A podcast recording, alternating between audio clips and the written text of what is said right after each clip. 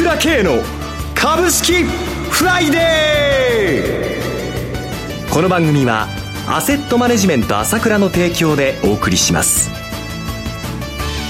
皆さんおはようございます。進行役の浜田節子です。朝倉慶の株式フライデー今日も張り切ってまいりましょう。それでは番組パーソナリティをご紹介します。アセットマネジメント朝倉代表取締役で経済アナリストの朝倉慶さんです。朝倉さんおはようございます。よろしくお願いします。ます。そして毎月第一金曜日はアセットマネジメント朝倉長谷川慎一さんにもお越しいただいてお送りします。長谷川さんおはようございます。はいおはようございます。よろしくお願いいたします。さて朝倉さん今週どのようにマーケットご覧になってらっしゃいますか？そうですね。まあ一応ね前半ねボンボーンと日経平均800円以上上げてね。はい。まあやっぱり上げすぎなんでえー、ここで止まっちゃったっていうことですけれども、まあ、基本的には下は行かないよということがまたはっきりしてきたかなという感じですよね。はい、もう本当に日本の投資家は売りたがって、まあ昨日もまた空売り比率40%超えてきましたけども、もう本当にその意識が抜けませんね。もういつ下がるかわからないし、もう、もう先行きわかんない、売りだ売りだ売りだっていう気持ちから抜け出せないというところがあるわけですけれども、えー、ここで決算が出てきまして、はい、確かにね、まあ、減配っていうショックもいろいろ出てきますし、もともと悪いのは分かってたし、まあね、昨日あたり資生堂赤字っていうのは、でもね、これだけインバウンドがこうなったらね、赤字になるって言ったって別に不思議はないわけだし、まあこの辺のところは仕方ない部分はあるわけですよ。はい、まあ、減配する企業もありますけれども、保守的すぎるなとは思いますけれども、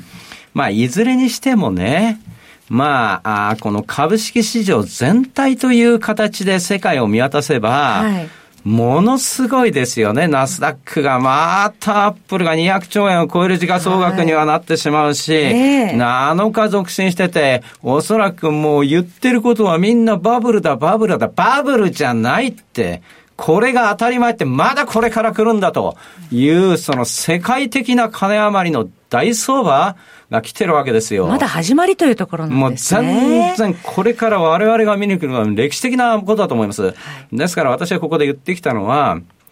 大企業、何度も言いましたね。大恐慌の時に25年かかったんですよ。まあ政策その他はあるけれども、相場がぶっ壊れるっていうことは本来、相場長い人は見て思ったでしょうけど、3月の時点であれほどぶっ壊れた相場が簡単に戻れるってことはありえないんですよ。3ヶ月それが3ヶ月で、戻したどころか高値を抜いたってことは、だから言いましたね、抜いた時点で大相場なんです。だからこのいうナスダックが動きになってるのは当たり前のことなんだけど、これは世界中の相場に対しても言えることなんですよ。えー、だから決して弱気になるべきではないんです。そこがまず根本なんですよ。それがみんな業績に比べて株価が高すぎるからということで前から言いましたけども、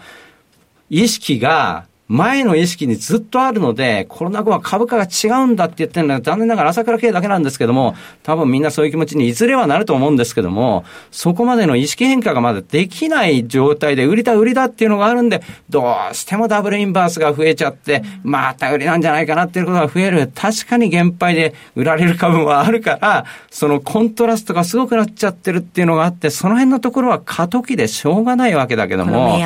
そうそうそうそう、基調は強いいなということで、先週あれだけ6日続落した時もね、800円急速に上がると思った人は少ないと思うんですよ。はい、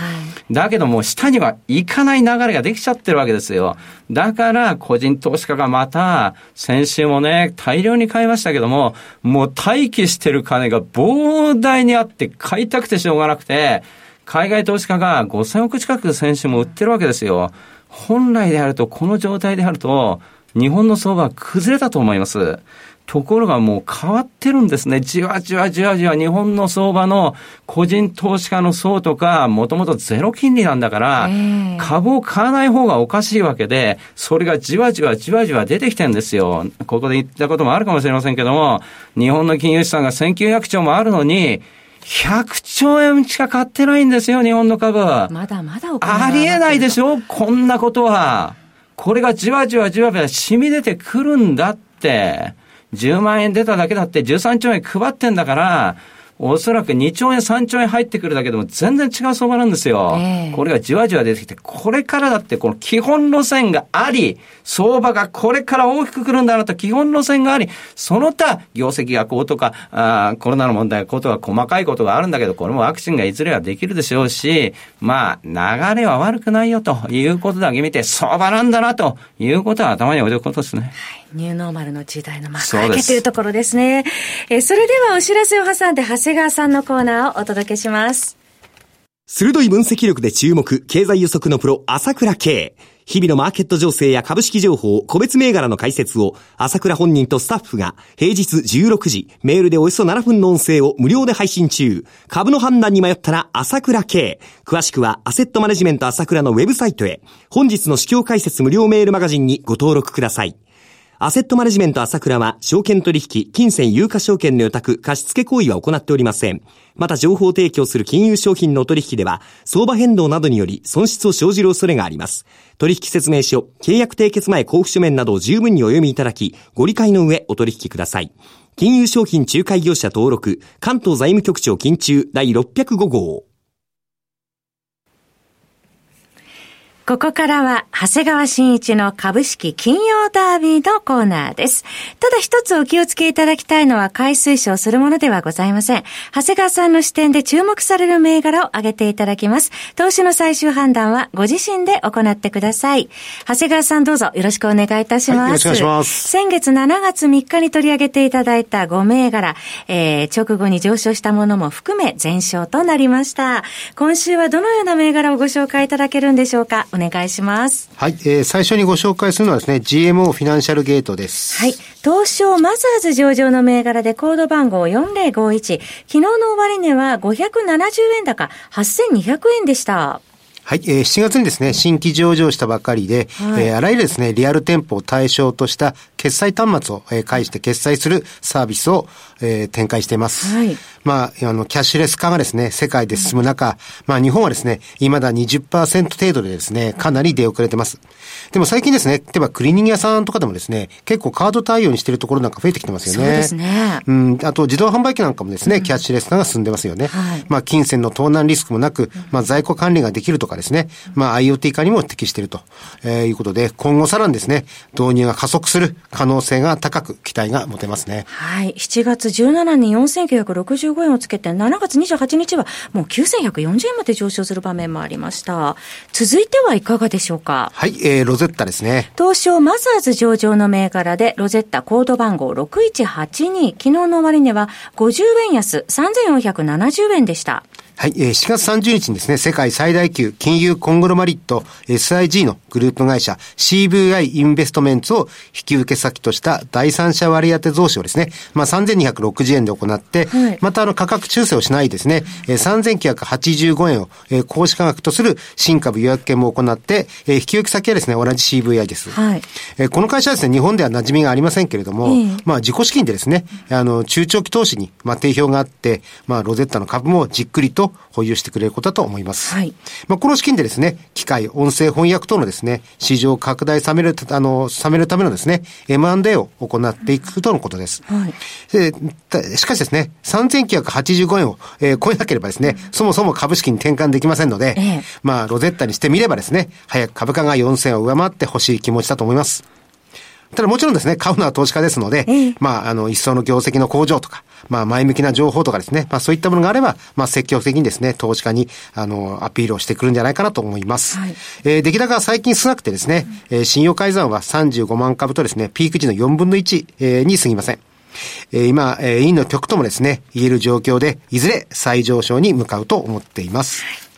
続いていかがでしょうか？はい。えーっと、次はですね、フリーですね。フリーは東証マザーズ上場の銘柄コード番号4478です。昨日の終値は190円高5190円でした。はい。えークラウド型会計人事労務ソフトをですね、開発し、まあ、主にですね、個人事業主や中小企業向けにですね、利用してもらっている企業です。はいまあ、コロナ禍もあってですね、まあ、コスト削減と効率化に直接結,、えー結びつくですね、こうした企業には追い風が吹くと思われます。はいまだ赤字ではありますけども、えー売上はですね、今期48.4%増を見込んでおり、順調に成長しているサブスク企業です。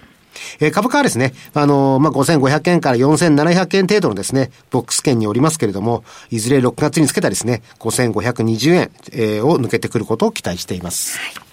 続いてお願いします。はい、えー、次にご紹介するのは、えー、JCR ファーマーです。JCR ファーマーは、東証一部上場の銘柄、コード番号4552、昨日の終値260円安1万飛び500円でした。はい、えー、7月30日にですね、えー、発表された第一四半期決算では、営業利益70.2%増と好調です。はい、えー、話題は結構豊富なんですよね。うん、えー、厚生労働省はですね、世界的、えー、製薬企業、イギリスアストラゼニカとですね、オックスフォード大学が開発を進めるコロナワクチンをですね、1億回分の、えー、供給をですね、受ける方針と伝わってますけれども、まあ、その現役をですね、ここが担当することになったようです。はい、また、脳を守るですね、うん、えー、血液脳関門に対してですね、それれを通過させる技術、J ブレインカーゴっていうのがあるんですが、はい、あのー、まあ、世界のいろんな製薬会社からですね、現在アプローチがされているようですので、まあ、そういったですね、提携の話が決まれば面白い展開になるかもしれませんね。はい、えー、またその技術をですね、えー、活用した、えー、ライソゾン病の中でですね、えー、順調に進んでいるハンター病のですね、えー、薬に続いて、えー、2番目のですね、薬も、えー、臨床試験に入りました。はい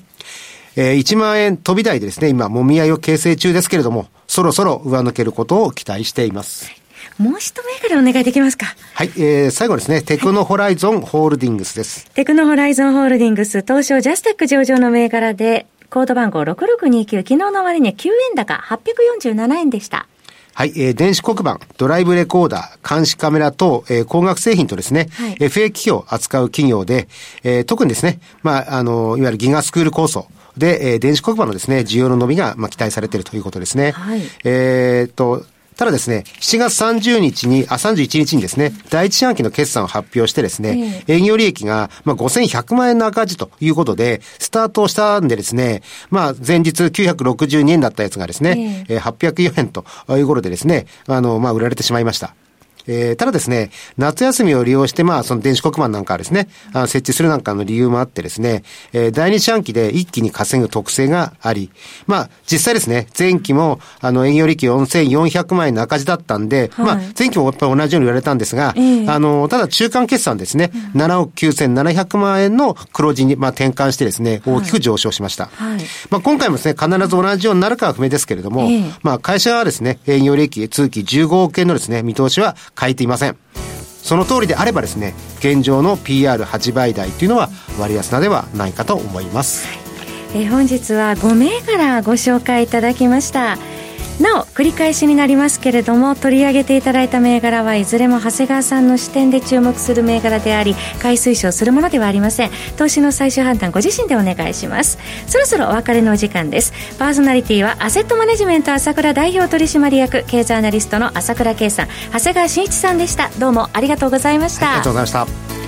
私朝倉慶が代表しておりますアセットマネジメント朝倉では SBI 証券楽天証券ウェルスナビの口座開設業務を行っています。私どもホームページから講座解説をしていただくのと週2回無料で銘柄情報を提供するサービスがあります。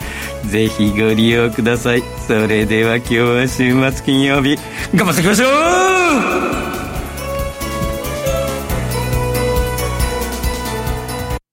この番組はアセットマネジメント朝倉の提供でお送りしました。最終的な投資判断は皆様ご自身でなさってください。